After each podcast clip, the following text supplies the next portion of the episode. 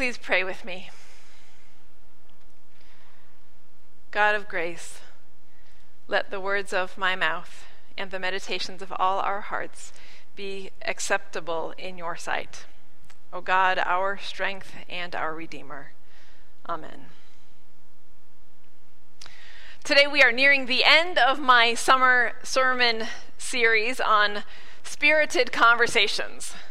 Many of you have heard this before, but this summer I've been taking sermon topics from various conversations I see taking place in the public sphere.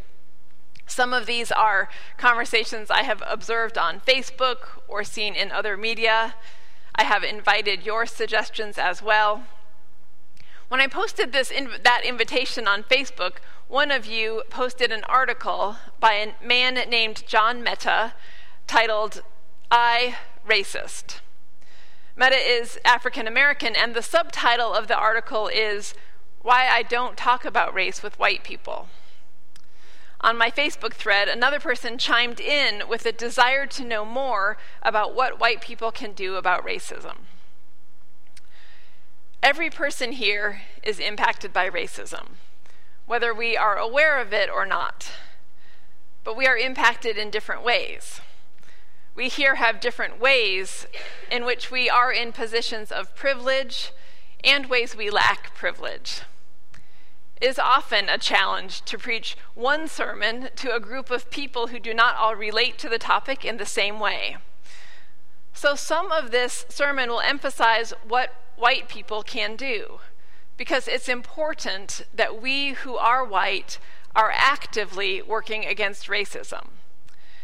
And I can only hope that everyone here will find something in this sermon that speaks to you. And I can only apologize for the parts of the sermon that don't speak to you. None of us wants to be part of the problem, not even accidentally or unconsciously. We all want to be part of the solution. The good news is that the Christian faith invites us to a journey of transformation where we move from being part of deadening systems to the hope of new life. We can move from being, even inadvertently or unconsciously, part of the problem to being part of life giving solutions. One worthy starting place for Christians who want to work against racism is knowing that racism is sin. The Christian tradition has a lot to say about sin, and truly a lot that is helpful. We talk about sin and sometimes have a narrow image of finger pointing and judgment and blame. But the truth is that the Christian tradition and the ways the Christian tradition draws on the Jewish tradition before it offers constructive ways to deal with sin, to heal sin. We can apply this to the sin of racism. Our scripture this morning comes from Paul's letter to the early church in Rome. Paul describes Christians as those who have died to sin. He goes on to use baptism as the central metaphor for this death to sin. He says, All of us who have been baptized into Christ Jesus were baptized into his death. Therefore, we have been buried with him by baptism into death, so that, just as Christ was raised from the dead, so we too might walk in the newness of life. For if we have been united with him in a death like his, we will certainly be united with him in a resurrection like his. This is not a rare or isolated image in the New Testament all four Gospels and many of Paul's letters use death and resurrection as a metaphor for transformation, a transformation that we are invited to experience and participate in. Sometimes the language used is the language of being born again, as in the story of Nicodemus. When Nicodemus goes to Jesus, Jesus tells him that he must be born anew and born anew is a slightly better translation than born again. When Nicodemus tries to figure out what this means, Jesus goes on to talk about being born not only of water, but of the Spirit. Jesus talks about spiritual rebirth. Sometimes the language used is about denying oneself and taking up one's cross to follow Jesus. We find this language in multiple places in our Gospels, and there have been many confusing interpretations of what this means. But at heart, this message is again about deep and significant transformation, about turning away from an old self or old ways and following in the way of life Jesus offers. The cross is used as a metaphor because this turning away from an old self or an old way of life is such a big deal that it is almost like a death. Jesus also says, Those who will lose their life for my sake and the sake of, their go- of the gospel will save their life. Sometimes the image is of casting off the old in favor of the new. We find this in Paul's second letter to the early church in Corinth. He writes If anyone is in Christ, there is a new creation. Everything old has passed away. See, everything has become new. So when we are aware of old ways that are deadening, we have this promise of something new. The New Testament emphasizes the theme of dramatic transformation over and over again. And why?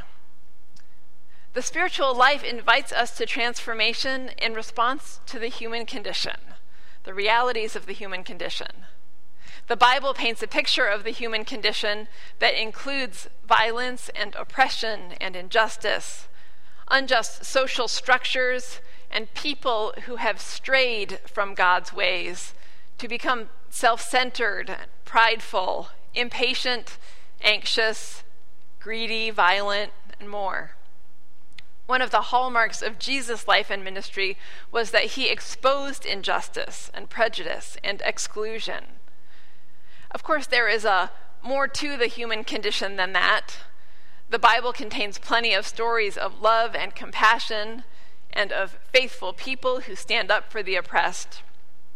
And as often as Jesus exposed injustice and inclusion, he modeled good news to the poor and oppressed and inclusion of the outsider. But even with the realities of love and compassion, there is no question that the human condition is a troubled one. We can see that in the Bible, but also in our own experience. We see that values and structures and the messages of this world shape and socialize people in ways that are not consistent with God's will. Racism is a glaring example of this. In a society where racial inequality is built into the very structures of our economic systems, our educational systems, our criminal justice system, and more, every single one of us is impacted. Our opportunities and our attitudes are shaped by a system that is not what God wills. There is a gap between the world as it is and the world God envisions. There is a gap between ourselves as we are and the people God invites us to be. And in the face of these gaps, the Christian tradition invites us to change. The Christian faith invites us into a process of transformation. The point is that when we are faced with destructive old ways, old systems or structures or beliefs, we can move into new ways, new beliefs, and new structures. There is the hope of new life. The invitation of the Christian faith is so dramatic that the metaphor used over and over and over again is a metaphor of dying to our old selves, that a new self might be resurrected it is a metaphor of dying to sin and being born again. It is the image of everything old passing away so that we might be new creations. I think the call to work against racism is a call to precisely this kind of dramatic transformation the death of old ways and the birth of new. So I have said that the Christian faith invites us to transformation, and I have shared that the central biblical metaphor for this transformation is the metaphor of death and resurrection, the image of the cross where Jesus was crucified, and the call to take up our own cross. The traditional church language for this transformation that happens through the cross is atonement. And atonement is a way of dealing with sin. Without falling back on some of the older and less helpful definitions of atonement, I think we can say that transformation in the face of sin is a life giving invitation. And when we talk about the journey of transformation as being related to sin and atonement, it makes it a little bit clearer how that might apply to racism. Because racism is sin. And if we have been shaped by this world in ways that put us in a position of privilege, we need to atone for the sin of the privilege that exists.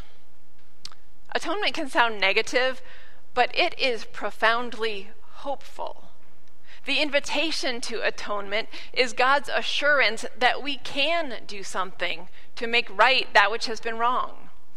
Atonement is not about punishment or judgment, it is about reconciliation and transformation and new beginnings. And in the Jewish tradition, atonement is often collective as well as individual. So we who find ourselves in a position of privilege in a racist society, and that is especially white people, we can participate in a collective process of atonement.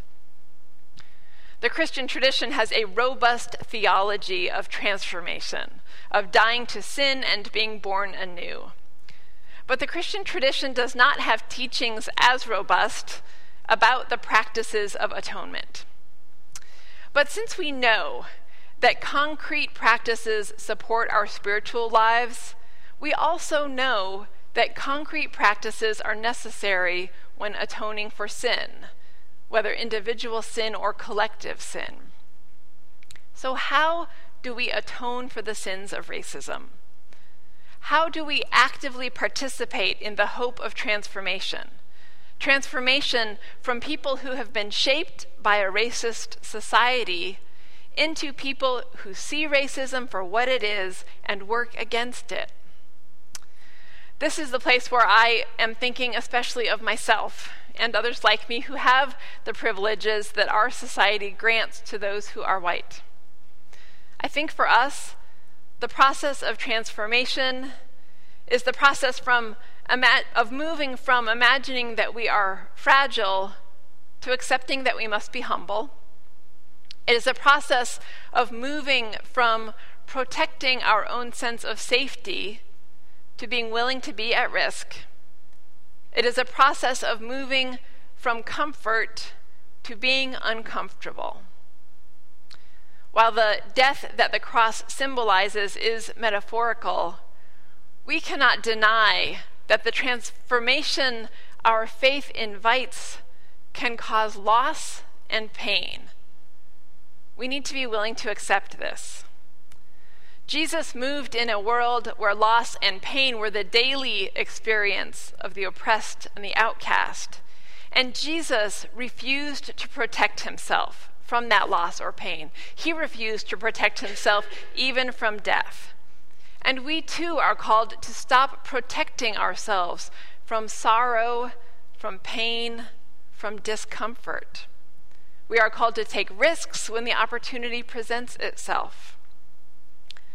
There are too many people who do not have the luxury of protecting themselves.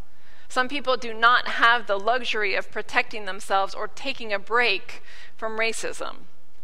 So, those of us who do have that luxury can be better allies by choosing not to take a break, choosing not to engage that luxury, but instead to continue the reflection and action daily. Our faith encourages a practice of spiritual disciplines that is daily and intentional. Our faith invites a self examination for the sake of seeing where we can grow. When Luke writes in his gospel about the call to take up your cross and follow Jesus, Luke adds that we are to do this daily. The process of transformation is continual and ongoing. as we apply this truth to the reality of racism, we can hear an invitation to examine and address racism every day. I do not in any way have all the answers, I don't have the best answers. But I do want to offer something because over and over again, I hear from you that you are wanting urgently to have something to do to make a difference in the face of racism. Racism is highlighted in our country right now because people are paying attention to these horrible events that have happened over the past year, which are really continuations of horrible events that have happened for centuries. And out of this awareness of how horrible things are, a small bit of good news is that there is so much out there for you to read, so much available to help us educate ourselves, so many ideas that for how we can work together as we seek to work against racism. So let me get a little bit concrete for a minute. As I've said, you can educate yourselves, and that is a good starting point. There's an abundance of resources out there, not just to read, but to watch or to listen to. And I'm guessing that many of you have seen much of this, but if you haven't, you can ask me and I can help you find sources.